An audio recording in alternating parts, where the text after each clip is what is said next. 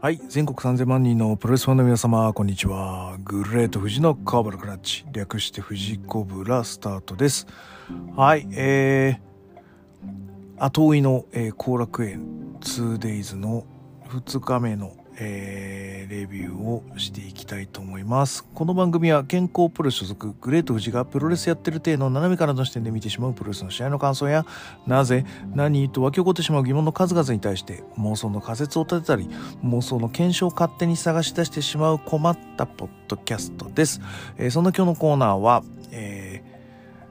2023年7月26日 G1 クライマックス33か後楽園の2日目レビューとなります。はい、1日目は、はい、真田清宮がっつりやりましたねということで、AB 終わり CD ブロックになってまいります。でやっぱり総じてやっぱ AB が好きかなっていう感じになりますね。A ブロックがまあ若手組じゃないですか。だからまあ伸びしろがあったりとか、そういうのを見つけるのがなんか楽しいですし、 B はなんつうのかな、まあ岡田もオスプレイも、まあ、ファンタズマもいるみたいな感じで、まあ、ワールドワイド組みたいな、ワールドワイドブロックみたいな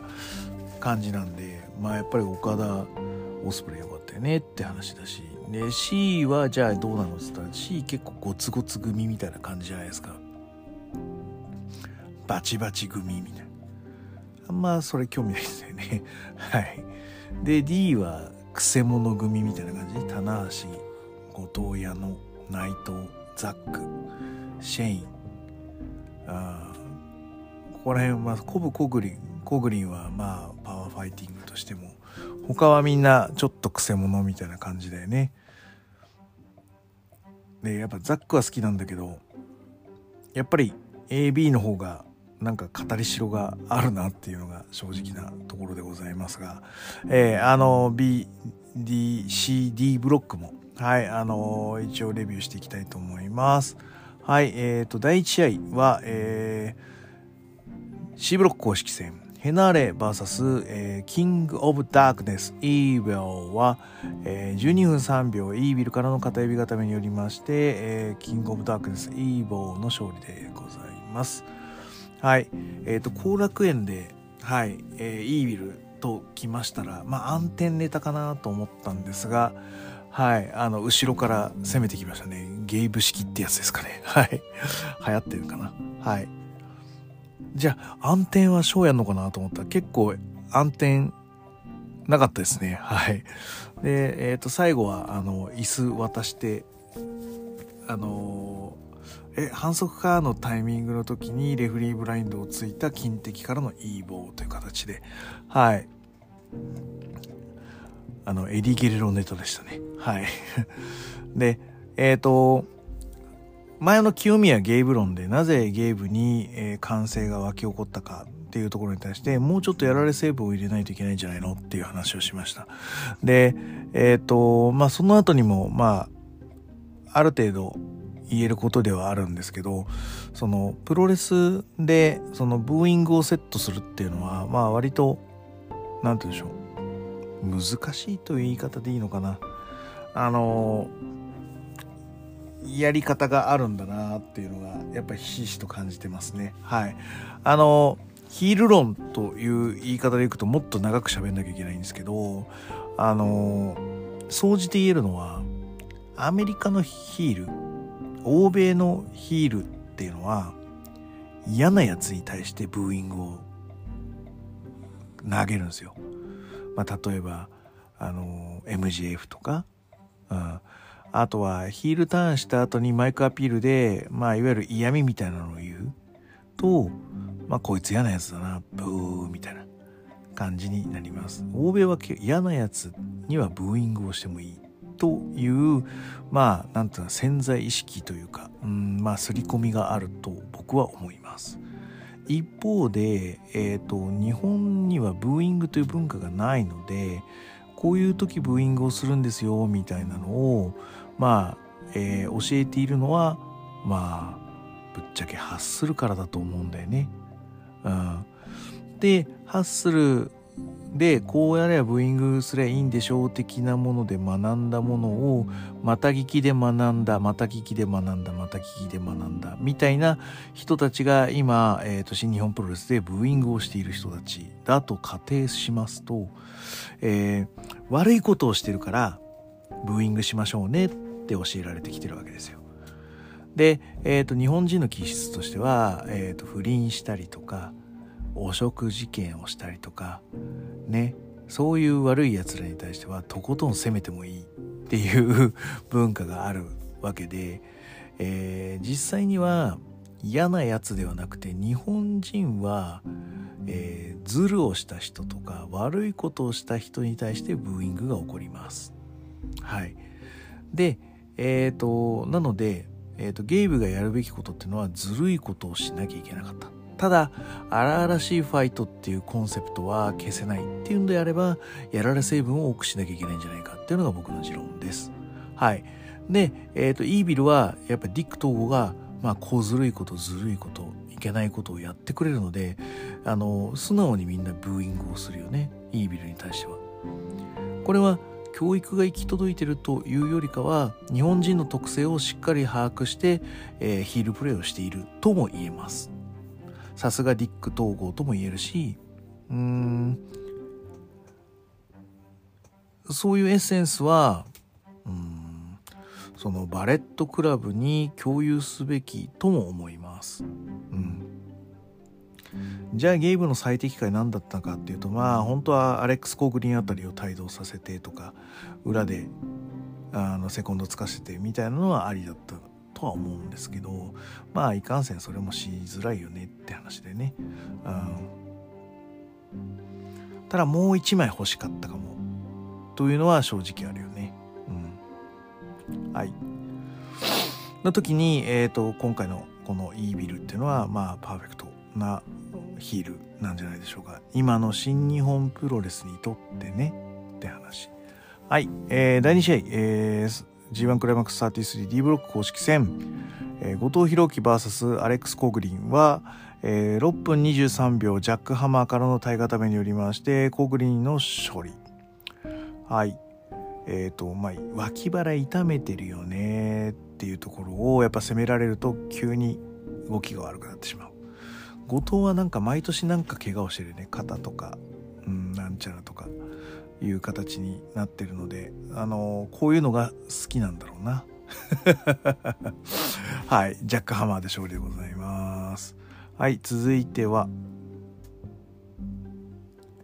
第3試合20分一本勝負 C ブロック公式戦、高木慎吾 vs マイキー・ニコルスは9分13秒体固めによりまして高木慎吾選手の勝利でございます。質問箱にもちょうど入っていたので回答しておきました。はい。最後のねところがまあちょっと気になると思うんですが、まずは、対戦前の下馬評でいくとスライディングラリアット対決みたいな感じになるよね。はい。でどういう効果的にこのスライディングラリアットが出るのかっていうのが焦点というですね、非常に難しい試合になってます。でなぜかっていうとスライディングラリアットって音出ないから結構分かりづらいんですよね。石井も使うし高木も使うしマイキー・ニコロスも使うけど、割とじゃあ使いこなせてるのかって聞かれると結構な人が使いこなせてないと思います。やっぱスラディだと音鳴らせるとかいろいろ利点があるので、やっぱりスラリは厳しいかなっていう感じになります。はい。で高木まあいわゆるゴツゴツブロックなんでゴツゴツした攻めになると思います。デスバレーとかスラムとかやっぱり出てくるよね。はい。でカウントマン祭りしてでうわーってなるんだけど、まあなんか頭ゴンって打ったよね。その時に多分まあマイキーが飛びましたよね。はい。はい。でで、おそらくなんかやるであろう展開をはしょったのか辻褄合わせたのかっていう、まあ、感じになってるかなと思います。俺の仮説で言うと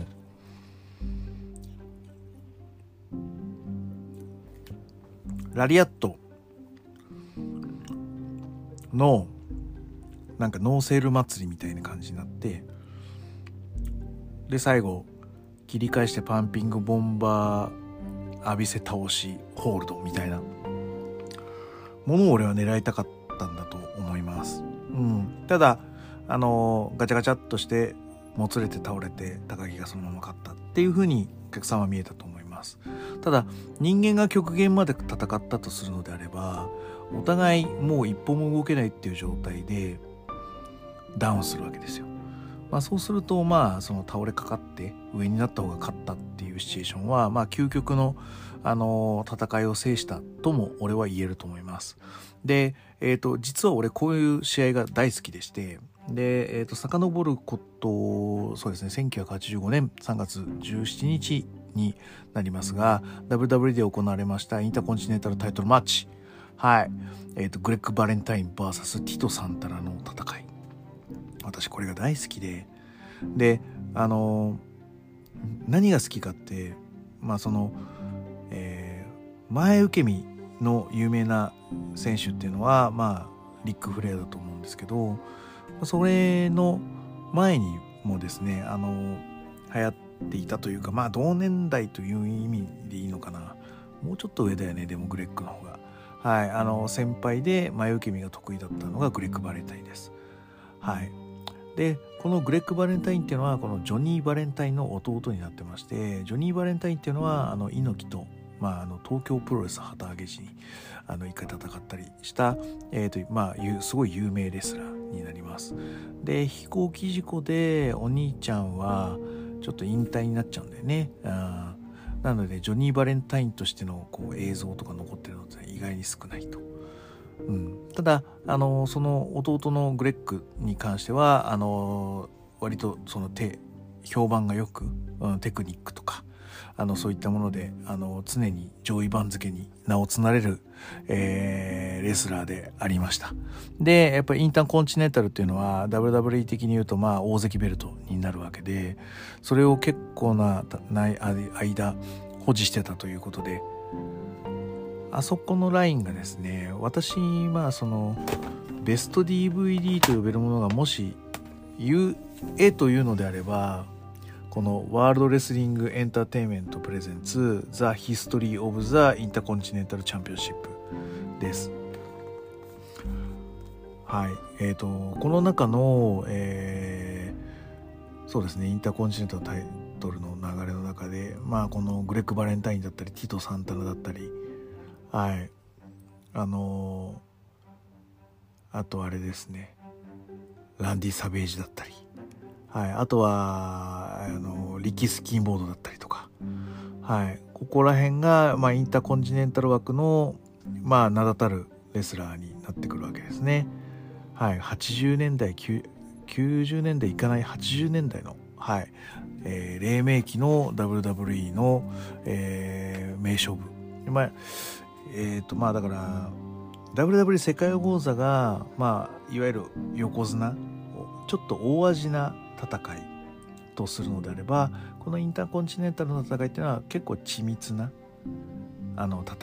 みたいな位置づけでまあ俺は考えています。なので割とですねまあその打撃合戦しかなさそうな試合であってもあここには技術があるなと思わされる試合が結構多いです。そんな中でですね、この戦いがまさにですねそういう視力ランバージャックマッチなんですね。で、極限まで戦い抜いた2人がもうなんかあれですそのショルダータックルというかもうなんか相打ちになっちゃうんですよ。で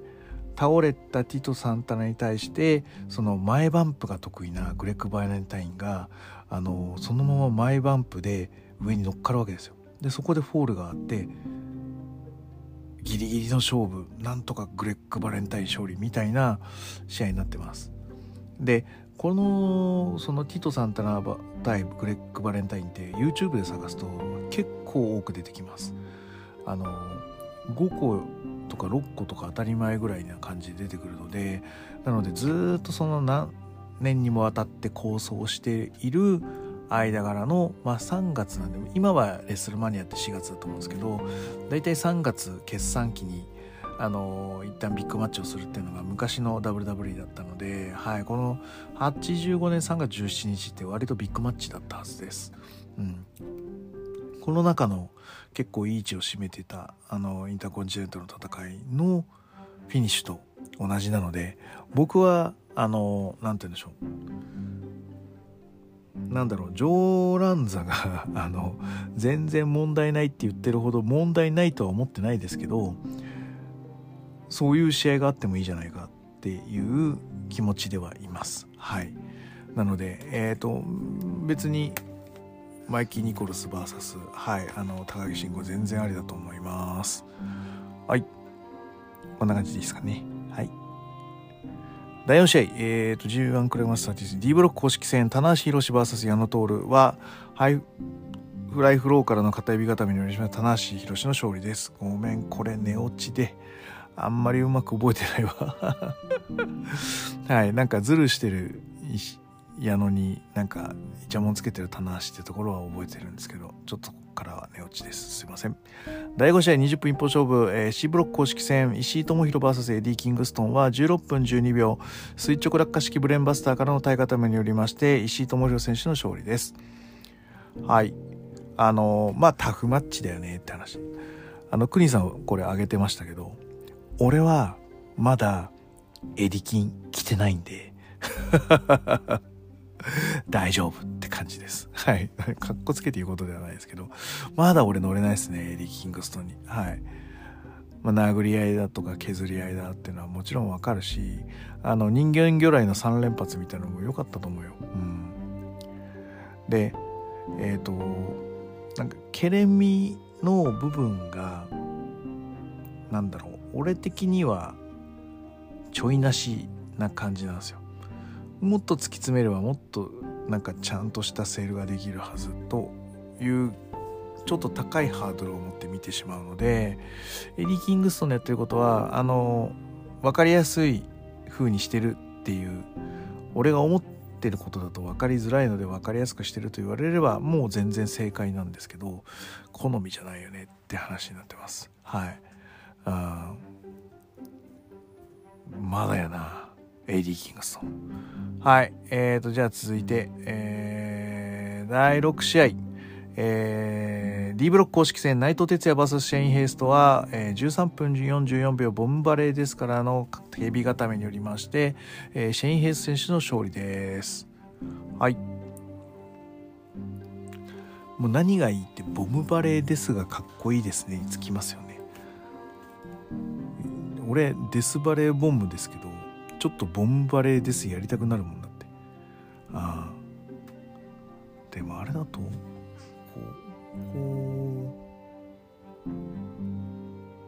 こういう感じなのね。はい。はい。いいですね。はい。もうそれにつきますね。はい、第7試合20分一本勝負 G1 クライマックス 33C ブロック公式戦、タマトンガ VS デビッド・フィンレイは14分22秒裏からラナによりましてタマトンガ選手の勝利です。はい。いやボムを裏勘返しってやつでね。はい。でなんだろう、フィンレイのその V 破壊的な動きはわかるんだけど、なんか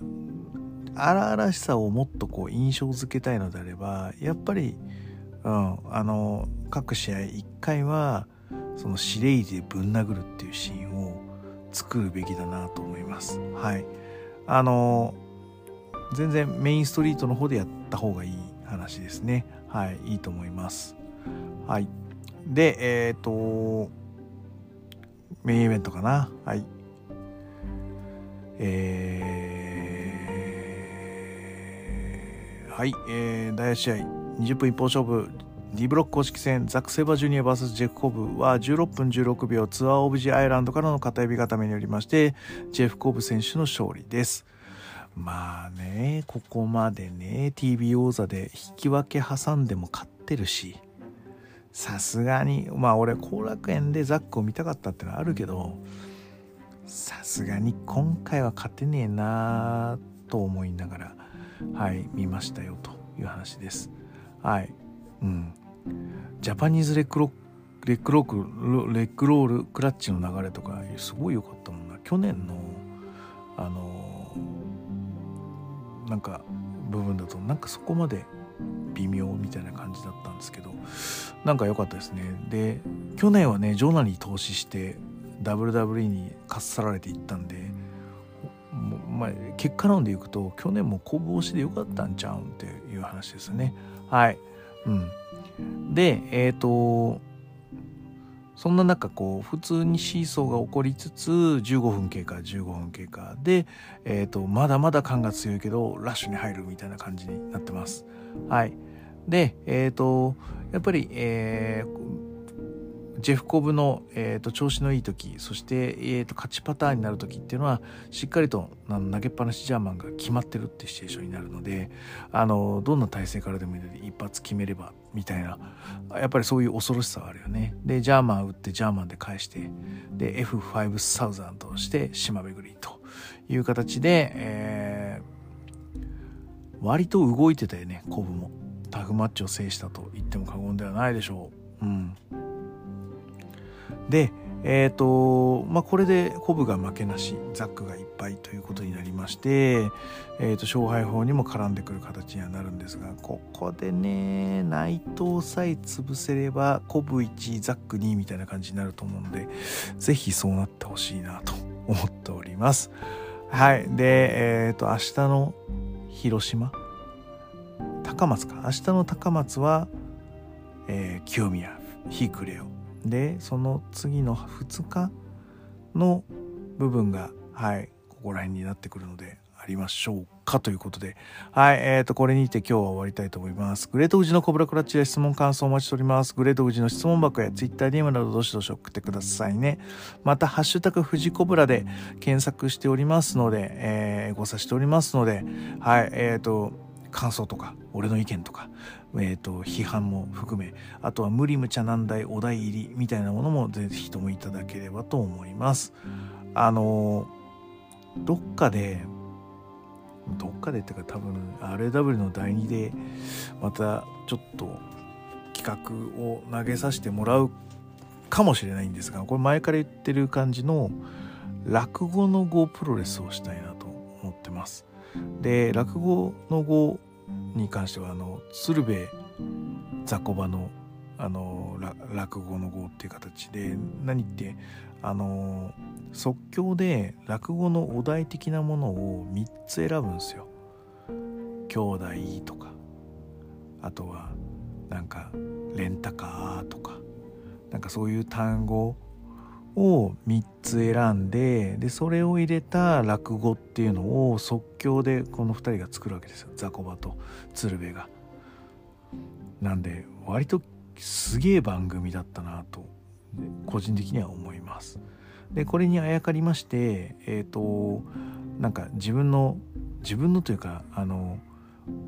やりたい技みたいなのはなんか3つか4つぐらい作って、でそれを禁止にして残った、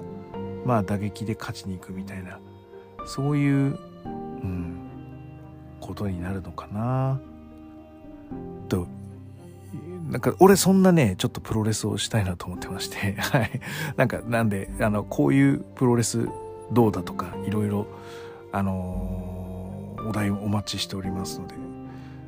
で、一応ねプロレスリング支援のベルトあれ取ったらルール決めれるっていう話だったんで、俺そういう落語の語プロレスみたいにしたいなとか企画をしてた部分があったので、これどっかで消費したいななんて思ってます。はいまあなんてそんな案含めましていろいろお待ちしております。最後に気に入っていただけましたらサブスクリプションの登録または定期購読のボタンもお気に入りのボタンを押してくださいねということで、はいG1 まだまだ続きますよということで、これにてお開き。それでは全国3000万人のプロレスファンの皆様、ごきげんよう、さようなら。